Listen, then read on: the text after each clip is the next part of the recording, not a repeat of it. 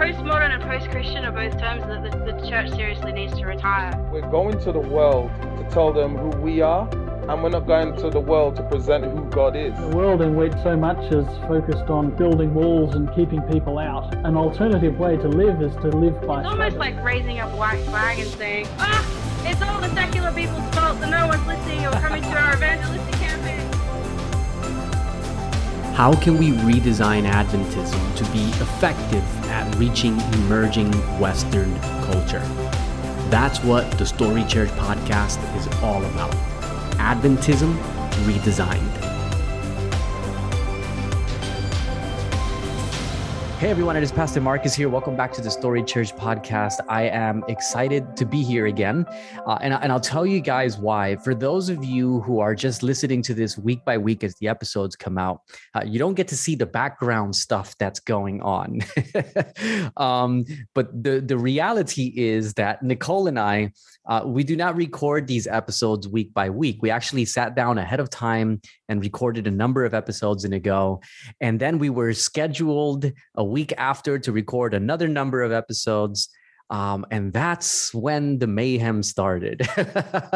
I think that that might be a, a little theatrical, but um, I'll, I'll, let Nicole share a little bit more about their journey with COVID nineteen. um, but uh, there was a, so essentially there was a, a, few weeks with the coughing and all that stuff going on, and we just had to postpone. And then there, then there was a week where I had to get tested as well. So it's just been a little bit of back and forth, and uh, we're both just really excited that um, we can get back together today to finish recording these episodes for you guys. And um, yeah, I, am just gonna uh, hand it over to Nicole. Eh, how how are you doing? I mean, like I said, it's been a pretty crazy last few weeks. Um, yeah, share with us how, how things are going. Well, fortunately, our family came through COVID pretty smoothly, but it did leave me coughing for a few weeks. So it's just been one of those things we had to navigate and we've had a lot of just intense stuff going on plus just teaching classes at the university. It's keeping me really busy. And then um, our daughter that we adopted from ukraine three years ago is of course you know we're very caught up in the turmoil there.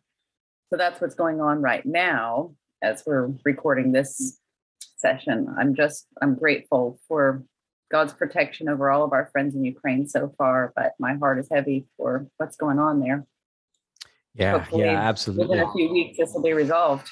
We'll see. That is that is definitely the uh the prayer, I suppose. You know, um I have to say, I'm just I don't know if this is just coming from you know so, you know like being a, a former um former military or maybe it's just a, a, a natural human reaction to everything but uh, i'm just like in awe of the the courage and the tenacity and resilience of, uh, of of the people of Ukraine right now. I've been seeing videos from you know different people in their churches or in their homes praying. Or I saw a video today of a family that was celebrating Sabbath, and having his family celebrating Sabbath in in a in a bunker or a basement somewhere. Um, and of course, you're hearing the stories of all these you know regular citizens just yeah it's just incredible you know i'm i, I really really pray that this comes to a, a speedy speedy conclusion a speedy end so that there's there's no more suffering but I'm just yeah, I'm blown away by by by their resilience. It's it's really admirable. Um, yeah, definitely. I mean, of course, as we're recording right now, the war has just been going on for a few days there. But um, we're just, you know, I have a friend who's an Adventist doctor who was running a clinic in Kiev, and every time we were over there for our adoption process, we stayed there. Just wonderful, wonderful people. Um, yeah. He managed to flee Kiev yesterday, and he said along the road there he found a huge box of apples and water every 400 meters or so, people were just leaving things for the refugees because that's what Ukrainian people do. So they were putting things up everywhere to take care of refugees. Wow, wow, that's incredible. That's incredible. Well, our, our thought, our thoughts and, and and prayers will will continue with them. And also, you know, if anyone is listening to this, this this might actually be released you know by the time this series is released we hope that the tensions have subsided but the rebuilding and the suffering and the needs are going to continue for a very long time. Um, I know that ADRA has a chapter in the Ukraine, and uh, there's also a, a Adventist hospital in the Ukraine. Um, so there's going to be different opportunities for us to not just think and pray over them, but also to provide uh, tangible assistance. So um, yeah, make sure you check out ADRA. I'll add some some links to the show notes as well, uh, because like I said, even even if the conflict has ended by the time these episodes release, people are going to be in need of support and, in assistance for a really long time as they rebuild and you know um, yeah re, re rebuild their lives and their their communities etc so um yeah uh, wow well we are now going to switch gears into this huge discussion that we have been having nicole on headship theology in the adventist church. We had we've had some incredible incredible conversation over that already. Um, and and what i want to do is uh, just hit it just a little bit deeper um, and explore some other angles of this. But before we do that all right before we revisit or return to that conversation um, in case those of you listening didn't know nicole is actually a published author uh, with a number of books, not just one. There's actually a number of them, and uh, they are absolutely incredible. Nicole, I just I just want to talk to us a little bit about the books that you've written, uh, what they are, who they're for, and and where we can get them. Well, thank you. Yes, um, I have written six of a seven part series that I'm writing on the story of the Exodus. And I honestly, I never thought adults would listen to me. So um, I never wrote before. It was my dream ever since I was five years old to be a writer. But um, a few years ago, I took a sanctuary class from Andrews University. And as the assignment, one of the assignments was um, I was to write something for young people on the sanctuary. And I said, well, that's a no brainer. I'm homeschooling my three kids at the time. So I wrote a story about the children of Joshua and Caleb going through um, the, the wilderness and experiencing the sanctuary message. I wanted to undermine some of the perfectionistic um, emphases that have crept into sanctuary message because the thing is the sanctuary message is just incredible it's the foundation of how we understand redemption um, and it was meant to be an experience. We have all these lists of verses and charts and things like that, but it was meant to be something you you would have sensory. You know, you you see the light over at the sanctuary, you hear the ram's horn, you touch the lamb, you smell the incense. It was supposed to be something where people could actually experience the gospel. So I wrote that for the children experiencing the gospel. And um, in the end, I shared it with a couple of friends, and they decided, they said, Man, you've got to publish this and push me to. So I published a book. And um, then my professor, Dr. Moskala at Andrews, said, You really should write a whole series on all the different feasts because this one focused on Day of Atonement the, as the highlight. And so I thought, oh, I could never do that. And then I thought, well, maybe I could do one on Passover. So I started writing one more book, and it ended up being four on their time in Egypt. So the this um, series so far, actually, I have the four books on their time in Egypt. So it's Joshua and Caleb's children experiencing the plagues, the Passover, and then leaving Egypt in the fifth book and crossing the Red Sea. I'm focused especially on the character of God, how why a God of love would allow suffering. Why does he allow them to be in slavery? And what does he do to deliver them from it? So it's it's a story that is really well researched um, everything that I write, I send to Dr. Davidson, the uh, Exodus expert up at Andrews, and he goes through it with a fine tooth comb and makes sure everything's perfect. No, the water was this deep at this place in the Red Sea.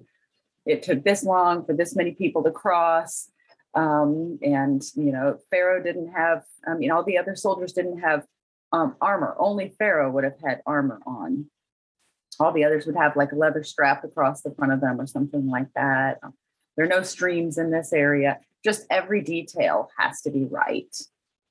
So um, it's a lot of fun. and um, we're going to have something accurate on the Exodus. And by the time I finish the next book, which will be at Sinai, I will have all 28 fundamental beliefs woven into the series, along with a picture of the character of God, how he loved the Egyptians, how he showed love to the Hebrews, how he showed love toward the Canaanites too, as he's trying to reach everyone else through the Hebrews, not dumping them and choosing Hebrews, but choosing Hebrews to reach the rest of the world. It's, it's really a picture of what God wanted to do if it weren't for us being so stubborn and unwilling.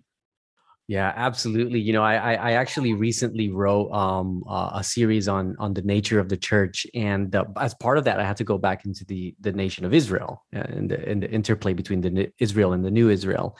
And one of the things that really stuck out at me as I was studying this was, you know, God didn't choose. Um, how, how did I word? I don't remember exactly how I worded it, but it's it's not so. I think it was something along these lines. It's not so much that God chose Israel from the world as he chose them for the world you know and and and there's a there's a there's a tendency uh, to think oh you know god separated them from the world to be this sort of unique people and he did but he didn't do it so that there would be this exclusive community. He did it so that through this special people the rest of the world could be invited into the covenant you know? Um so yeah anyways we could go down that that's a oh man that's an exciting topic. But um you know one of the things i love about what you're doing with these books they're simple they're exciting they're story format. Um so they're not like you know dry theology they're they're narrative storylines and kids enjoy them and, and and grown-ups can enjoy them as well. And the thing that i love about it is that you are weaving through these stories the core elements of, of what Adventism as a theological system is, weaving them naturally into the storyline to, to offer the next generation a healthy picture of God. Uh, as opposed to toxic or as you mentioned perfectionistic um, things that have sort of crept in over the years and really turned our theology into something quite ugly and so you're actually combating this while just having fun and telling stories i just think that that is absolutely brilliant. Uh, when you started working on the books, was that a goal? Was it like, okay, I'm going to give the next generation this healthy picture of God as I write these books, or did it just emerge as you were writing them? Well, you know, I only thought I was going to write a story for my kids initially with the first book. But when it became a number one bestseller on Amazon within 24 hours, and it was the number one bestseller of new releases in its category throughout the whole month that it was a new release, I started realizing, well, maybe maybe there is a demand for this. Um, and and then so many adults were telling me they were learning so much from reading just the sanctuary book and i'm like well yeah because that's the whole seminary class i put in there. All the best stuff that i learned in seminary. And then um, I just realized, you know, coming from a background of abuse, I really struggled with the character of God. Why does a God of love allow suffering? How does he resolve it? And so that's woven throughout the books. I know that kids in our day, every one of them has to answer the question why does a God of love allow suffering? And that's really what I'm focused on how does God show his love? And the great controversy theme of how, you know, why does God allow evil in order to prevent evil in the long run so that the universe can finally be purged of evil? So it's a it's a great passion of mine. The Tales of the Exodus, that's the name of the series. Um, the first book is totally about faith roots. It's why does God allow suffering? How can I trust him in the midst of it? Before the plagues even started, you know, why is God allowing them to be in slavery, to allow Pharaoh to beat them, take away the straw, all of those things. Then the second book is where I really tackle headship theology, humble stones. In that one, I talk about the self sacrifice of God, how he empties himself and goes to the lowest place. And I talk some about headship of the home too for men, because, you know, I mean, of course, I'm having Joshua and Caleb and Moses explain to their children these things. So I have to kind of go, well, what would they have been aware of and understood, even living in a patriarchal society? But you know, the principles of humility and servanthood and headship and leadership in the family and the home, I, I think those are timeless. And God teaches them to anybody who really seeks Him with their whole heart. And Moses, definitely being the meekest man who ever lived, must have understood a lot about what was wrong with a patriarchal, hard nosed, I am top dog kind of approach to leadership. So that book covers the first three plagues, humble stones. And then the third book, Wings of Love, is where I really talk about justice and mercy. How does God balance justice and mercy? And um, you, you have to build on, you know, if I can trust God's love and I believe that He leads the universe in humility, everything good comes out of that. Mm-hmm. So Wings of Love covers the next four plagues, and then Joseph's Bones covers the last three plagues and focuses on forgiveness and reconciliation. How do you let go? How do you forgive the Egyptians and even work for the salvation of their firstborn sons, even as they persecute you?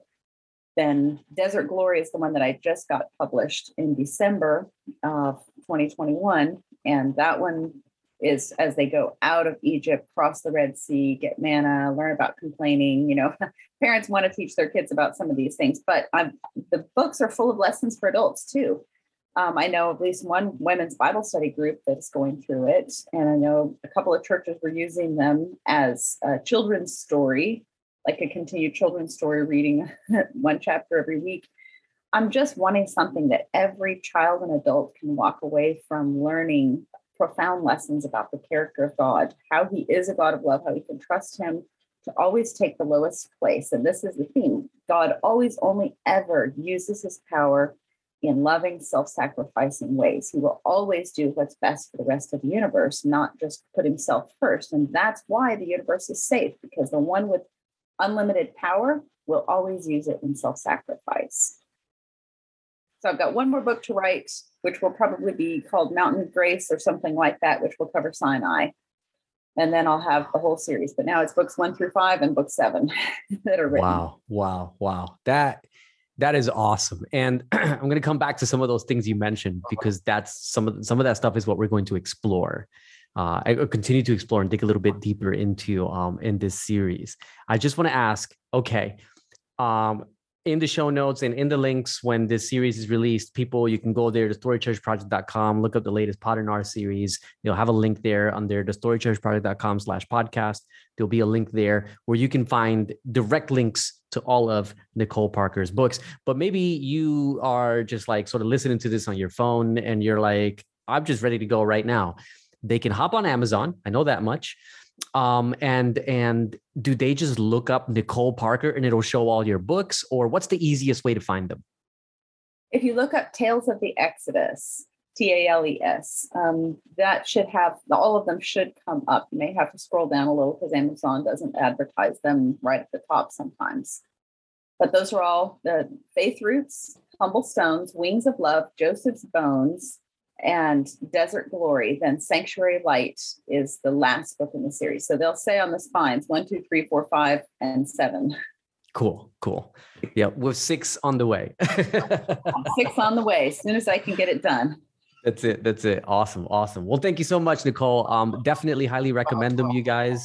Uh, really incredible stuff. You get to experience some profound theology in a really accessible way. And I think that's absolutely key. Like I, wrote a book on the sanctuary. Like I love the sanctuary. I'm a sanctuary nerd. Like I absolutely love what the sanctuary when when you bring the sanctuary to the theological conversation what it offers the panorama oh man um this is not a podcast series on the sanctuary so let me control myself a little bit and pump the brakes but it's absolutely incredible and i actually wrote a book um titled uh, the death and rebirth of the investigative judgment um, because of like how incredibly passionate I am about the sanctuary and the theme of judgment and how it sort of like all inter- interlaces and intertwines. Um, but I have to I have to say this, guys. My book's just dry theology. All right. Like if you want like like really accessible, exciting storyline format, something that is not just like you know abstract but you can actually see it through the story in people's lives emerging and and, and in real time um, definitely get Nicole's books. It's an incredible way to to teach this to your kids that they're not going to forget. You know, by the time the study's over, because it was all dry theology, like what Pastor Marcus writes. So, okay. Thank you so much. Yeah, I, I know a bunch of kids binge read. I had a kid telling me the other day that she had read through Desert Glory, which was just released a couple months ago already four times. And I'm like, yeah, man, how do you even do that? But I, I do have at the end of each chapter, I, I have questions because I want families to be able to go through them in family worship if that's what they decide and like discuss the the deeper themes. What's actually going on here? Not just plow through the story, you know, going, I can't wait, I got to turn another page because we've got to suck the juice out of these things. They're incredible, these concepts of the character of God, and they will transform everything else in our lives. One of my favorite reviews on Amazon is where a woman said, I started reading these books just to my daughter, but as a victim of abuse, they have brought me so much healing. Wow. Um, and that's what I want. I want people to see a vision of the character of God that gives answers to why he allows suffering and how he resolves it, how we can forgive, how we can heal, how the, the worst things that happen to us can become the things that convince us most thoroughly of his love. Absolutely. Absolutely. Well, on that note, Nicole, let's jump in um, to, to this conversation. Now, it's been roughly about a month since Nicole and I have been able to get together to continue this discussion. So I'm just going to do a quick recap. Those of you who've been listening to this week by week might think the recap is overkill, but Nicole and I need it. So you're going to have to just bear with us here. Um, so we started an episode, uh, or at the very beginning, uh, is probably an easier way of framing it by talking about like what is headship theology um, is it in the Bible? Is it found in Ellen White's writings? And uh, long story short, no, it's it's not found in Ellen White's writings. It's not found in Adventist history. It's it's not found in Scripture. Um, but what exactly is it, right? And so uh, I'm just going to read a few notes that I wrote here, so I don't um, blabber on for too long. But this is what I recall from our conversation, Nicole. So um, we we talked about headship as this theological system that imagines God as a hierarchy of power where the Father is at the top and the Son is eternally submitted to the Father. Um, and so, what happens then is that within this system, when God creates the world or he creates humanity, he creates us based on that same hierarchical dynamic.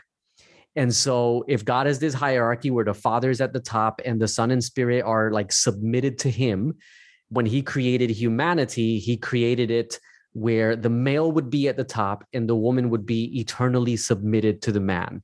And and this is this is a theological system right? This is it attempts to justify this idea of patriarchy patriarchal control and power structures by picturing god the same way and then saying hey he made us in his image and you know he's a hierarchy we're a hierarchy. Um now, as I mentioned, this theology doesn't exist in SDA history. It, it, didn't exist in Ellen White's writings, and it actually wasn't popularized in the Adventist Church until it was specifically Samuel Bacchiocchi, who was kind of on a desperate search to find a theological framework uh, for the justification of rejecting women's ordination.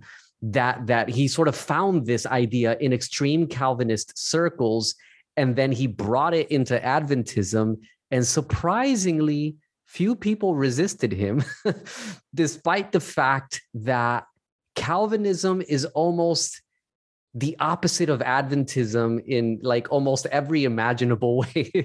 so, um, okay, did, is that like a fair summary? Did, did I miss anything super important on like what is headship theology there?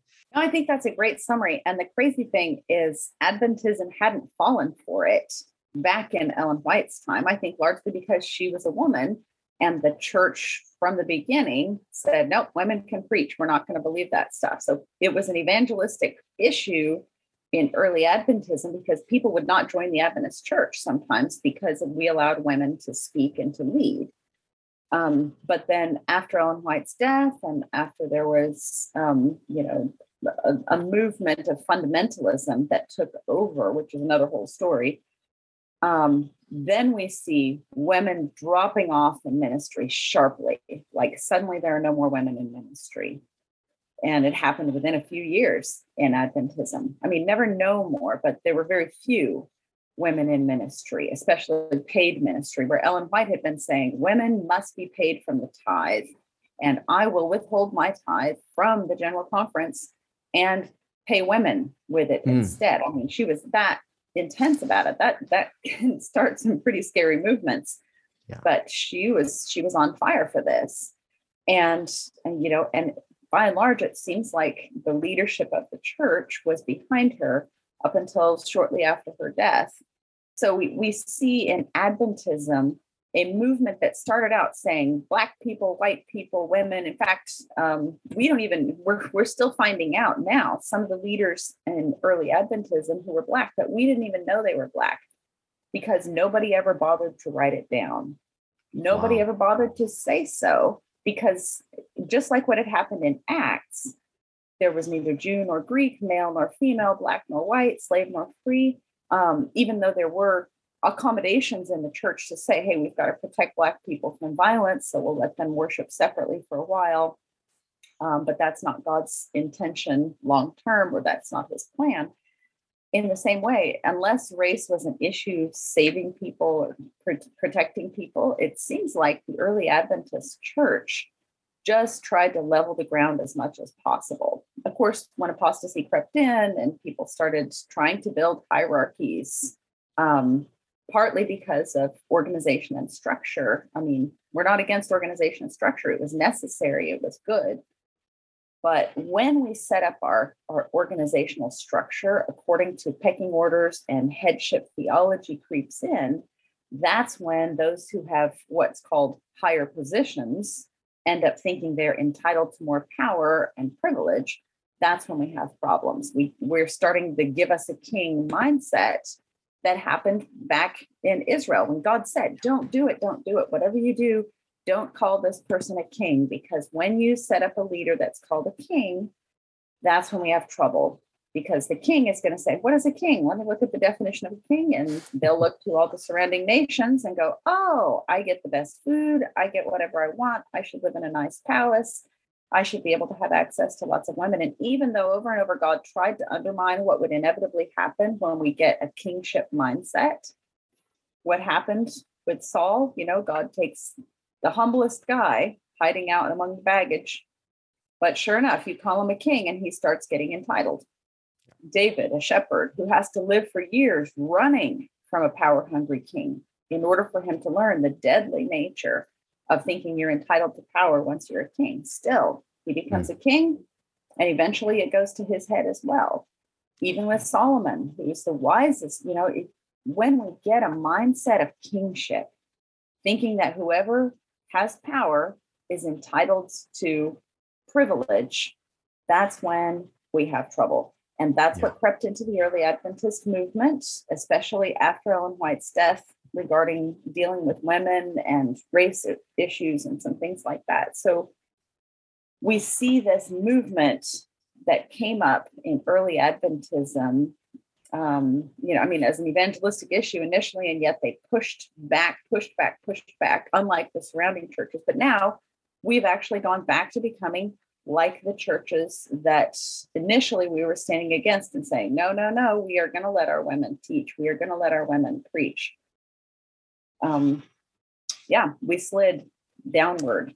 And Yeah. polygamy, slavery, patriarchy, they all have the same thing in common dehumanization, objectification, entitlement of, of those who have power Yeah. to, to being able to have privilege. Yeah.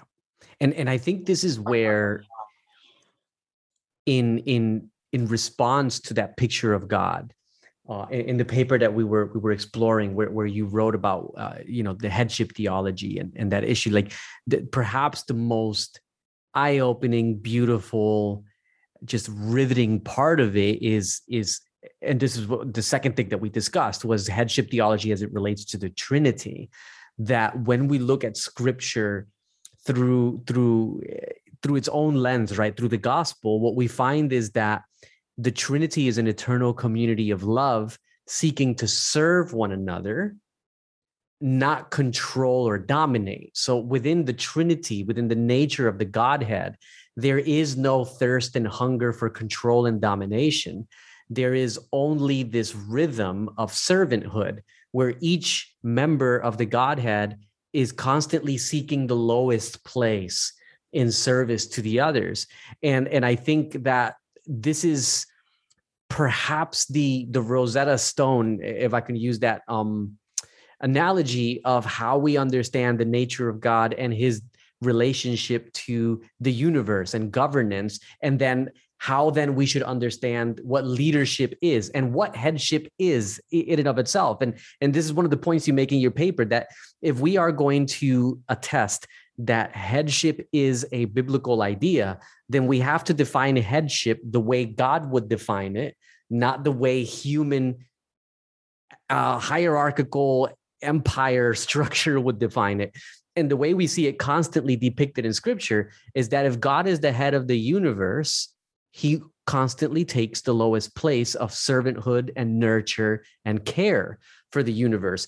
He doesn't sit up at the top of some throne and just demand and and um, selfishly whatever he wants but rather it's the opposite right? And so if that's the case then and and I haven't articulated that anywhere near as brilliantly as you do so I'm about to hand this over back over to you but but if that's the case then headship would mean if I if I'm going to apply headship to my life what that would mean is if I'm going to do headship the way God does it then this means I would then seek the lowest place. I would seek the place of servanthood, the place of nurture, the place of care for others, not the highest place where I have control and power and domination and everyone just has to you know like do what i say or my wife has to do what i say or my kids but rather it's the upside down kingdom that jesus is always proclaiming right? Like everything about god is upside down to the way we humans structure stuff. Anyways let me stop. Um did, did i did I articulate that even moderately okay? Brilliantly. See, the thing awesome. is, Jesus was continually hammering the disciples with, guys, the kingdom is the opposite of the way the Romans do it. And they were like, hmm, I wonder what that means. So, anyway, let's go back to trying to sit on the right and left hand of the throne. And Jesus like, guys, the kingdom is the opposite of the way the Jews paint it. You're not supposed to be trying to be the head of all the nations over everybody. And they're like, hmm, wonder what that means. Anyway, so who's going to be a, uh, when are you going to get to the throne and how can we conquer the Romans and how soon can we get this thing going? And Jesus is like, guys, no, guys, all the way up to walking to Jerusalem. And they stand back. They walk literally behind Jesus because they're like, we don't want him to hear. We know what he's going to say if he hears us talking again about the right and left hand. and then Jesus is like, so guys, what were you talking about on the road? And they're like, uh, uh, uh. I mean, it's comical it's just like my kids fighting over who gets the last cookie kind of thing. They just could not get it because this kingship mentality is woven into the very fabric of sin. And God wants to get rid of it. Theological perspectives that undermine creation always dehumanize. And that's why it's so shocking that as a church that literally celebrates creation every week on the seventh day, how can we, of all people, keep forgetting the creation order that God created Adam and Eve in his image and said, guys, you are supposed to have a relationship like what we have here in the Trinity. Now, some people will argue about so is the Father at the head, at the top? And you know, you can make a the- theological argument either way. I don't think it really matters when you understand what headship really is like. I mean, some, you know, I can say, well, maybe the Father takes the lowest place even more than Jesus uh, you know, because when he and Jesus decide who's going to go to the cross, Jesus says, I'm going to do that. Um, if I had to choose between me going to the cross and my son going to the cross, no question, I would rather die. So, so the father takes the hardest place, if anything, in staying at home in heaven and withdrawing his glory so that Jesus feels alone on the cross. It would be the hardest place to be the one who has to pretend like they're not there. I mean, not pretend maybe isn't the right word, but you know what I mean. To yeah, let yeah. Jesus feel alone, that was the hardest place potentially. I don't tend to think that there is like a, a beginning point, if you want to say, where the father has to be the first one to seek the lowest place. But if there is or isn't, um, you know, in the end, it doesn't matter because whoever has the most power takes the lowest place mm. in this kind of theology. Yeah. And this is exactly what Lucifer went after when he came to Eve and said, Ye shall be as gods. You guys can exalt yourselves and have the throne yourselves. You can be as e- you can be equal to God, which was obviously him trying to tempt her with what had tempted him he wanted to be like the Most High in power, but not in character, as we talked about before. And any any church that believes in creation and redemption and celebrates it literally one day out of the week should never fall for this junk yeah, of, yeah. of pecking order and thinking, well, God keeps the best for himself. The father was able to tell the son, go down there and die. Like that's just preposterous. Mm. Um, it, we see after the disciples get it, you know, in Acts 1, after the cross, they finally understand and they make everything right between themselves. They pray, they surrender, they repent, they come into one accord, which could only have happened when they let go of that thirst for power and trying to get the top positions.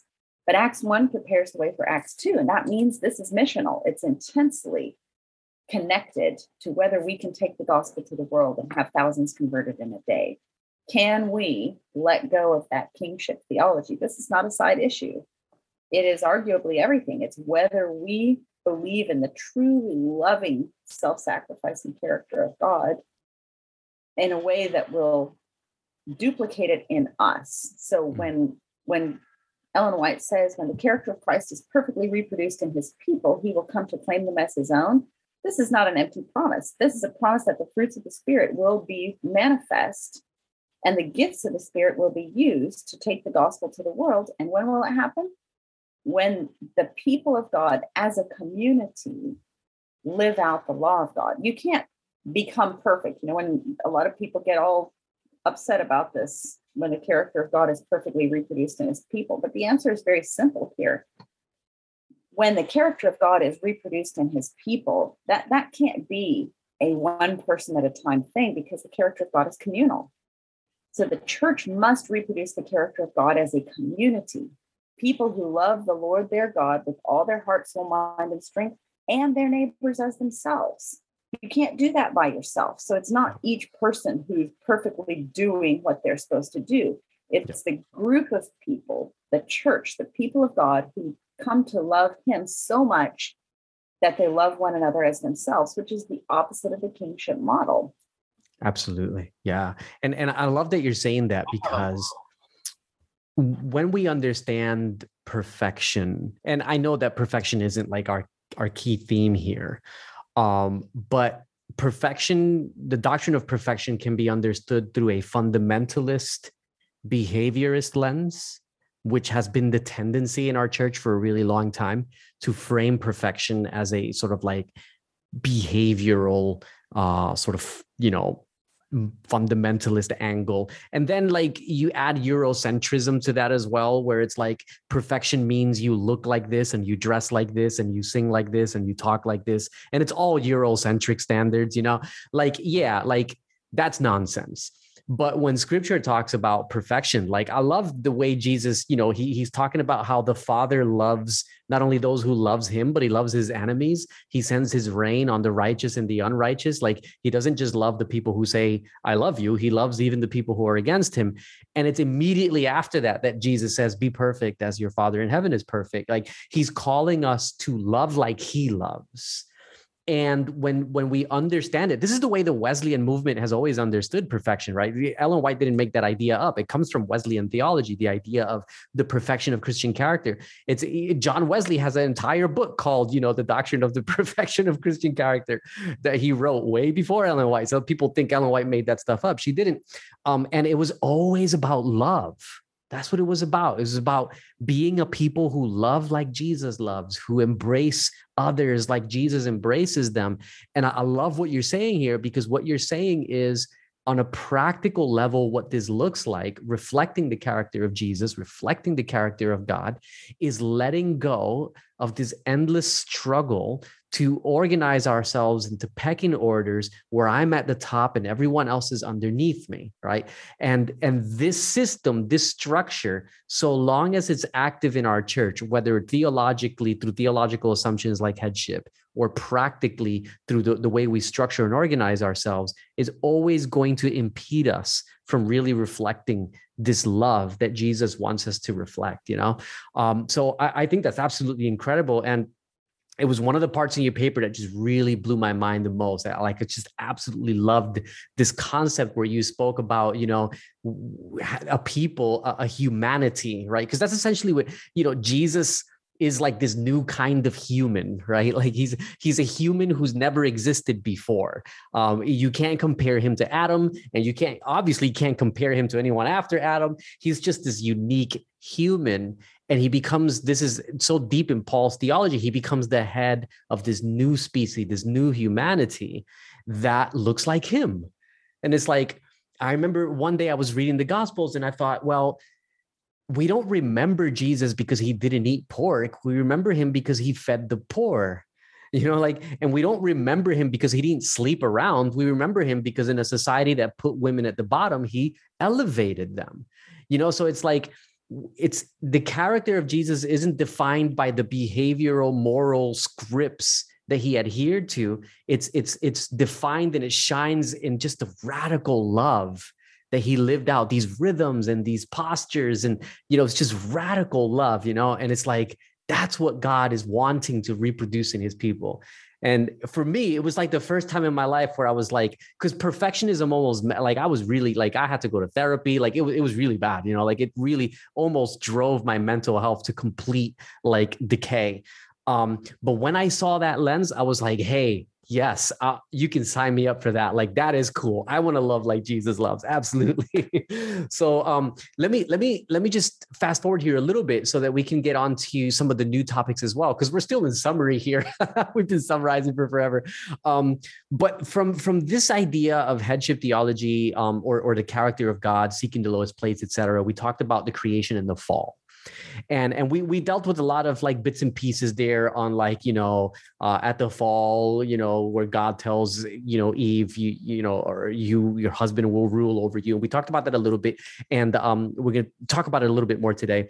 Um but again once you have and this is kind of the point you were making is like once you have an understanding of what actual headship is that it's servant leadership it changes the entire conversation everything changes. Exactly. Everything and one of the tragedies, yeah, one of the tragedies of the way we've debated this as a denomination up to this point is that we we don't have that framework.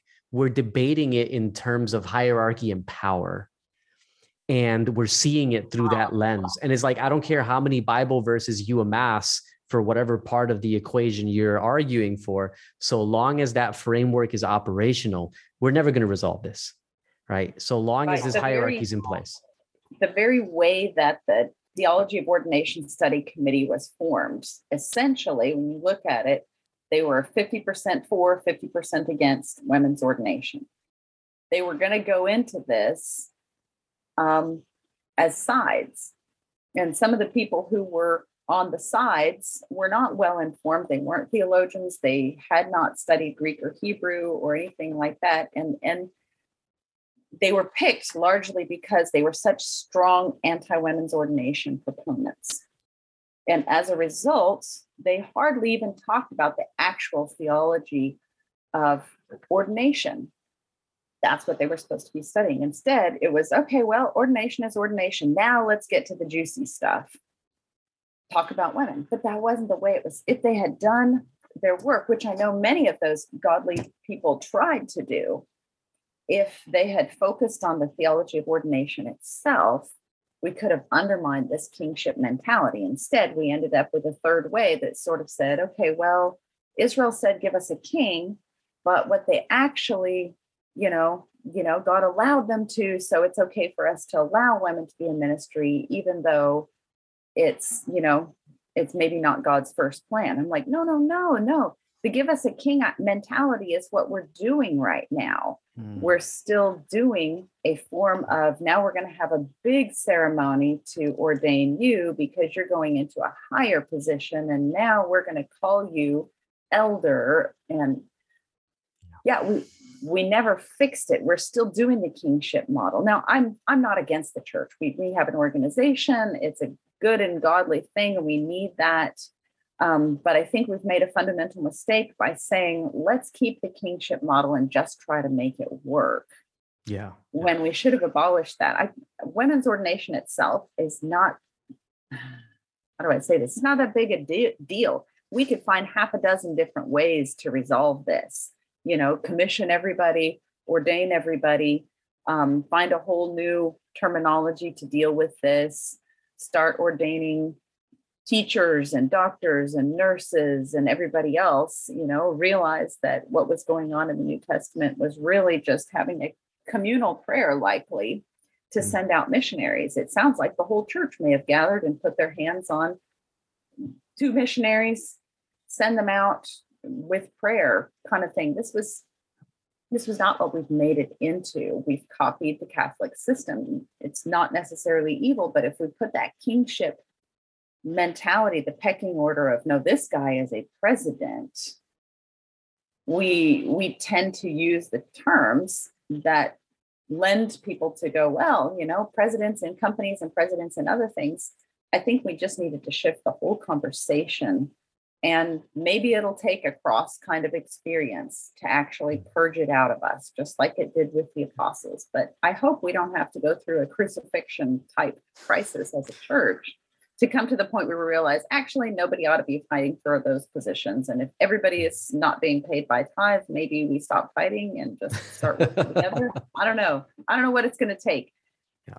But it needs to be different. The conversation needs yeah. to be different. When yeah. when we see what Paul did, Paul commended women in ministry. He told men to love their wives in a way that was shocking to people. So we read the verses, we say, oh, it says, Paul, Paul says, husbands love your wives, but wives submit to your husbands.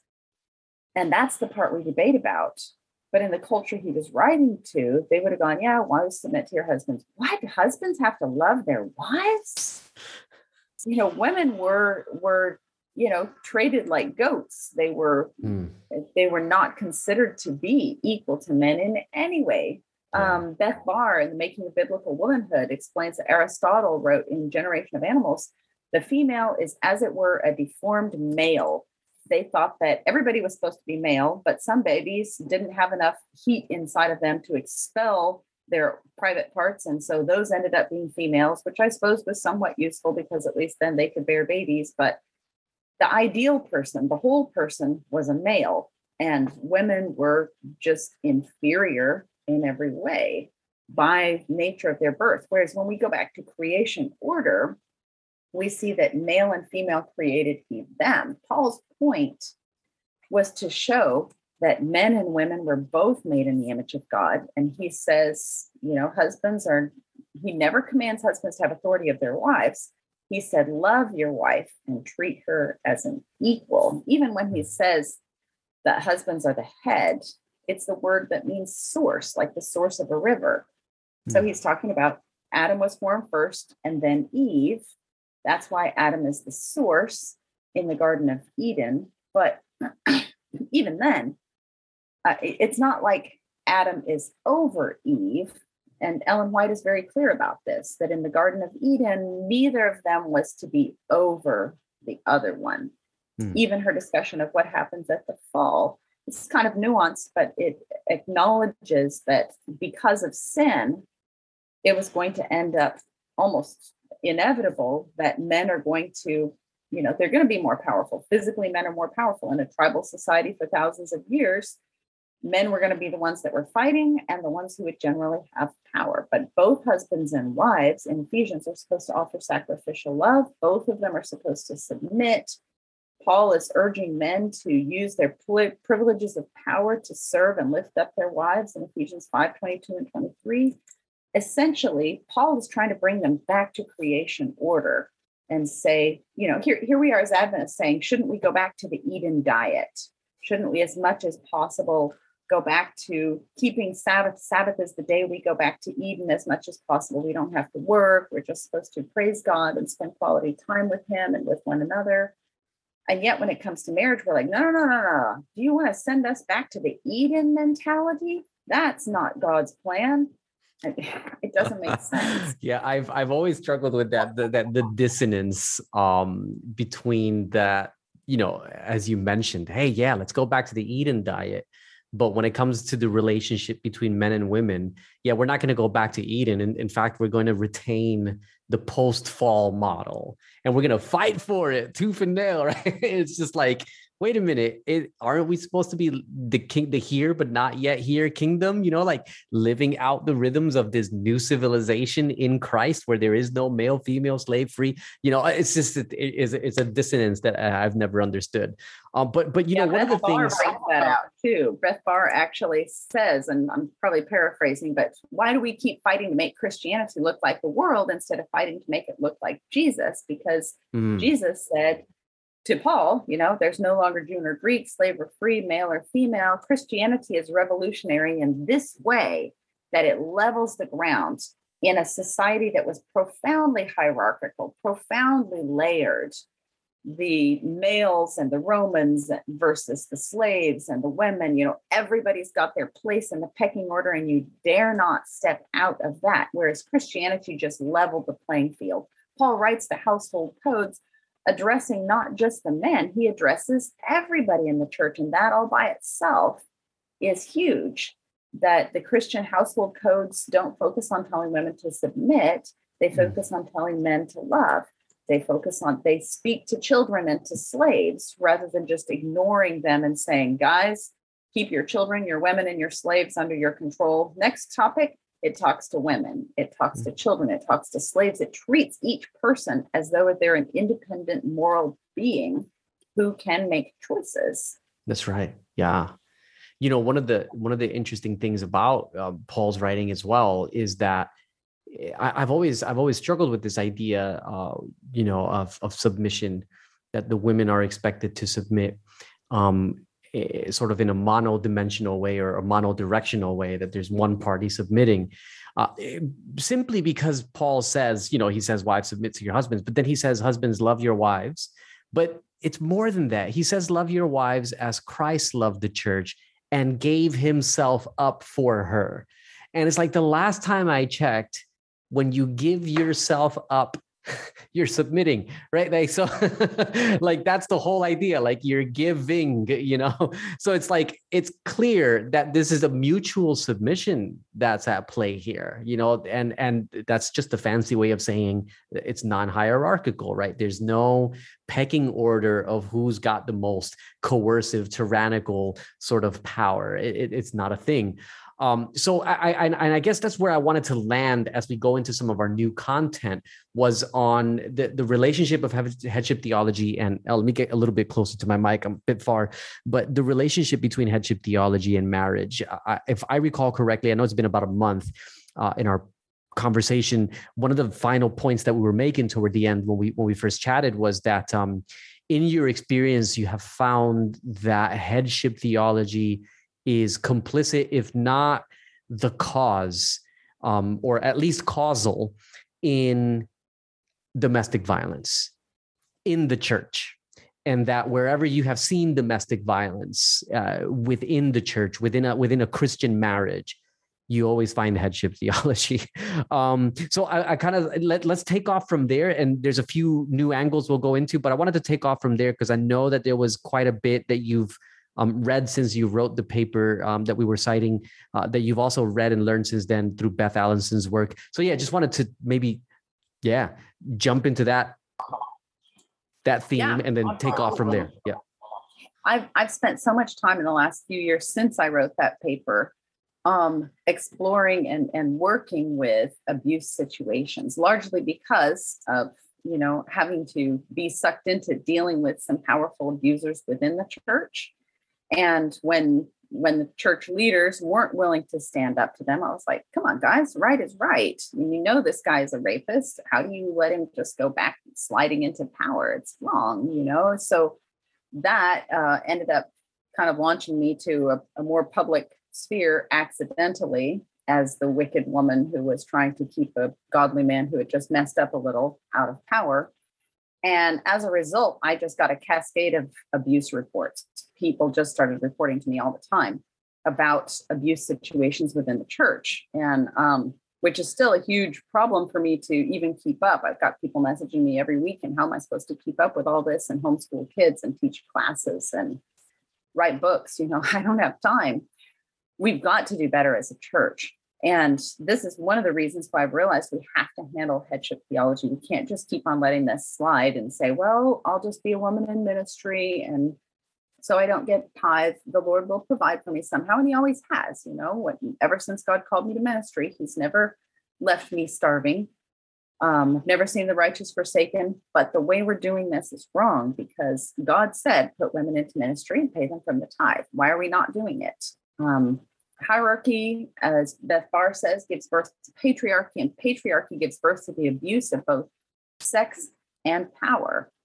Um, even some of the leading complementarians like John Piper are admitting, look, complementarianism does have a high likelihood of being associated with abuse. Beth Barr is more explicit. She says we can no longer deny a link between complementarianism and abuse. Ideas that depict women as less than men influence men to treat women as less than men.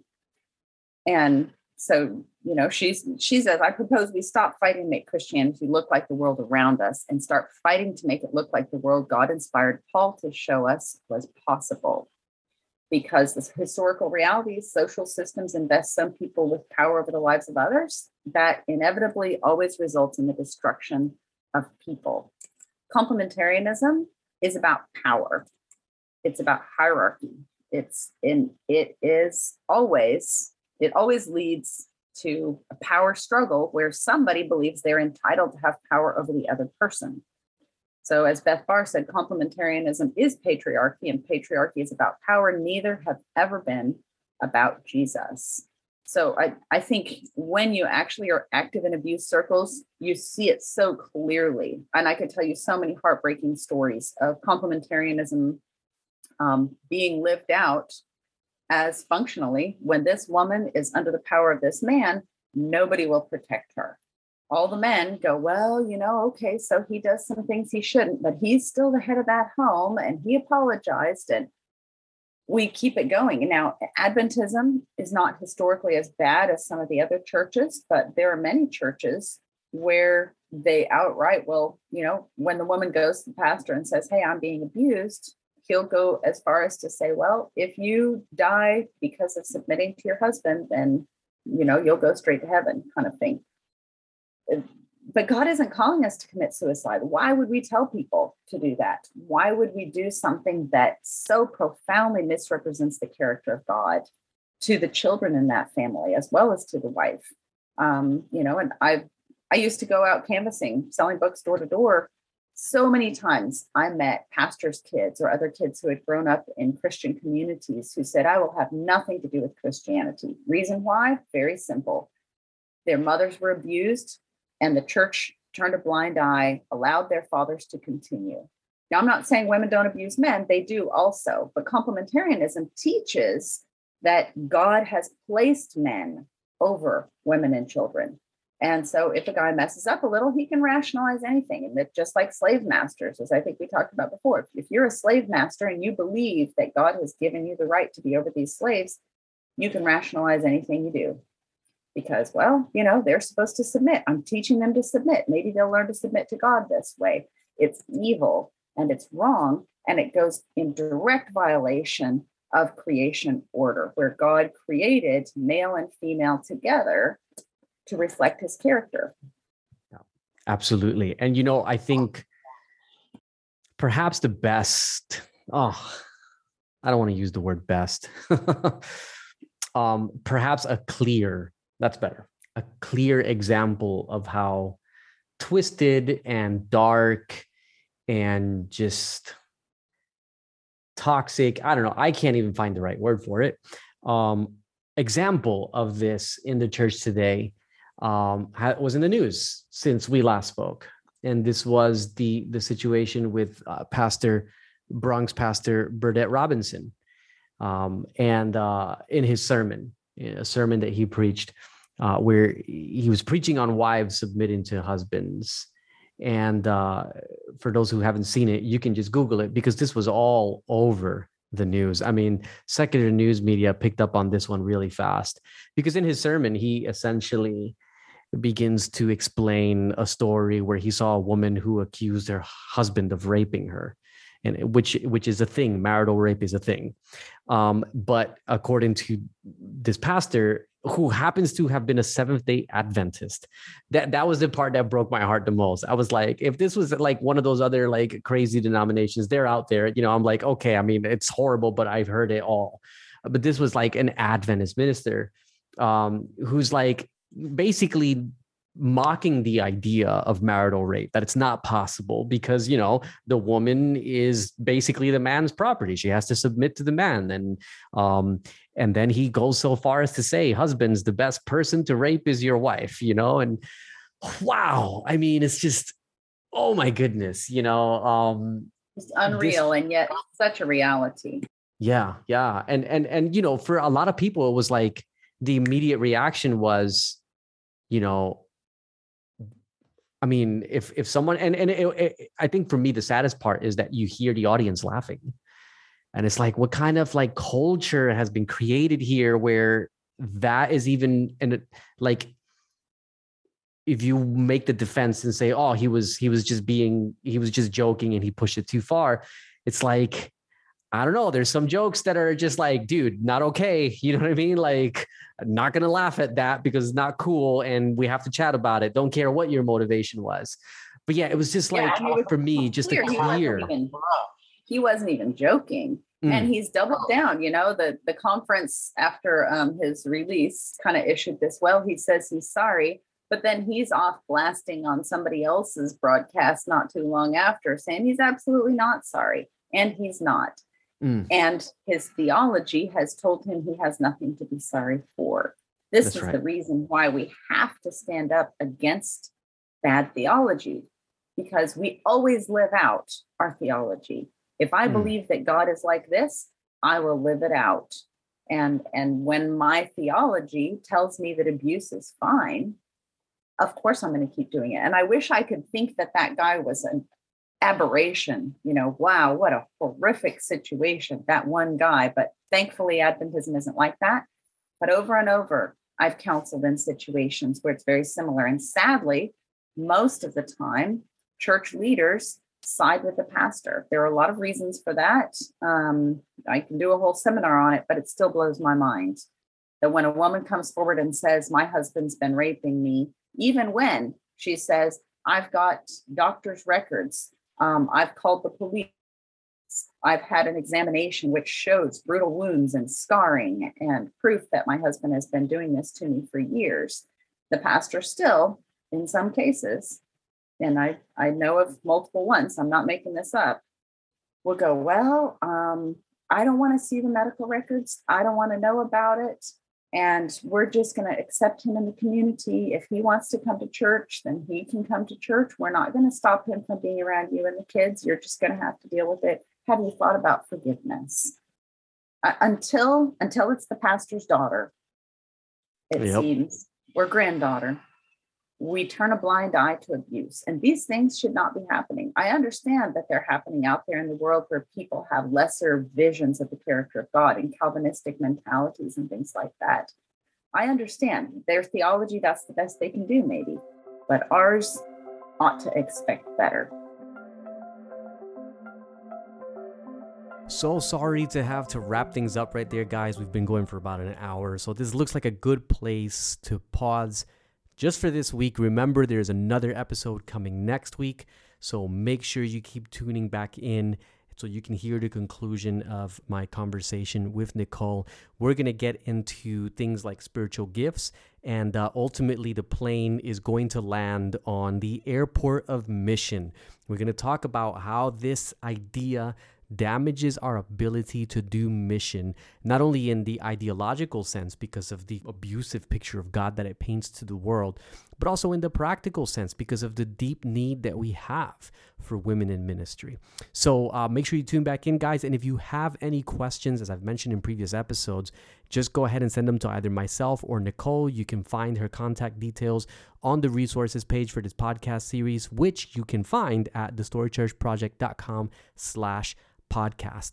You just click the button that says episode six resources right underneath the saying no to headship theology um, episodes, and it'll take you straight there. You can find Nicole's pages, and and you can also find her books, guys. You got to check out her books. Kids absolutely love her books. Families absolutely love her books, and best of all is they teach our next generation a really healthy picture of God, which is just absolutely amazing. It's so essential, so needed for our movement and for our mission. All right, guys, once again, that's it for today, but I will catch you next week. Take care and God bless.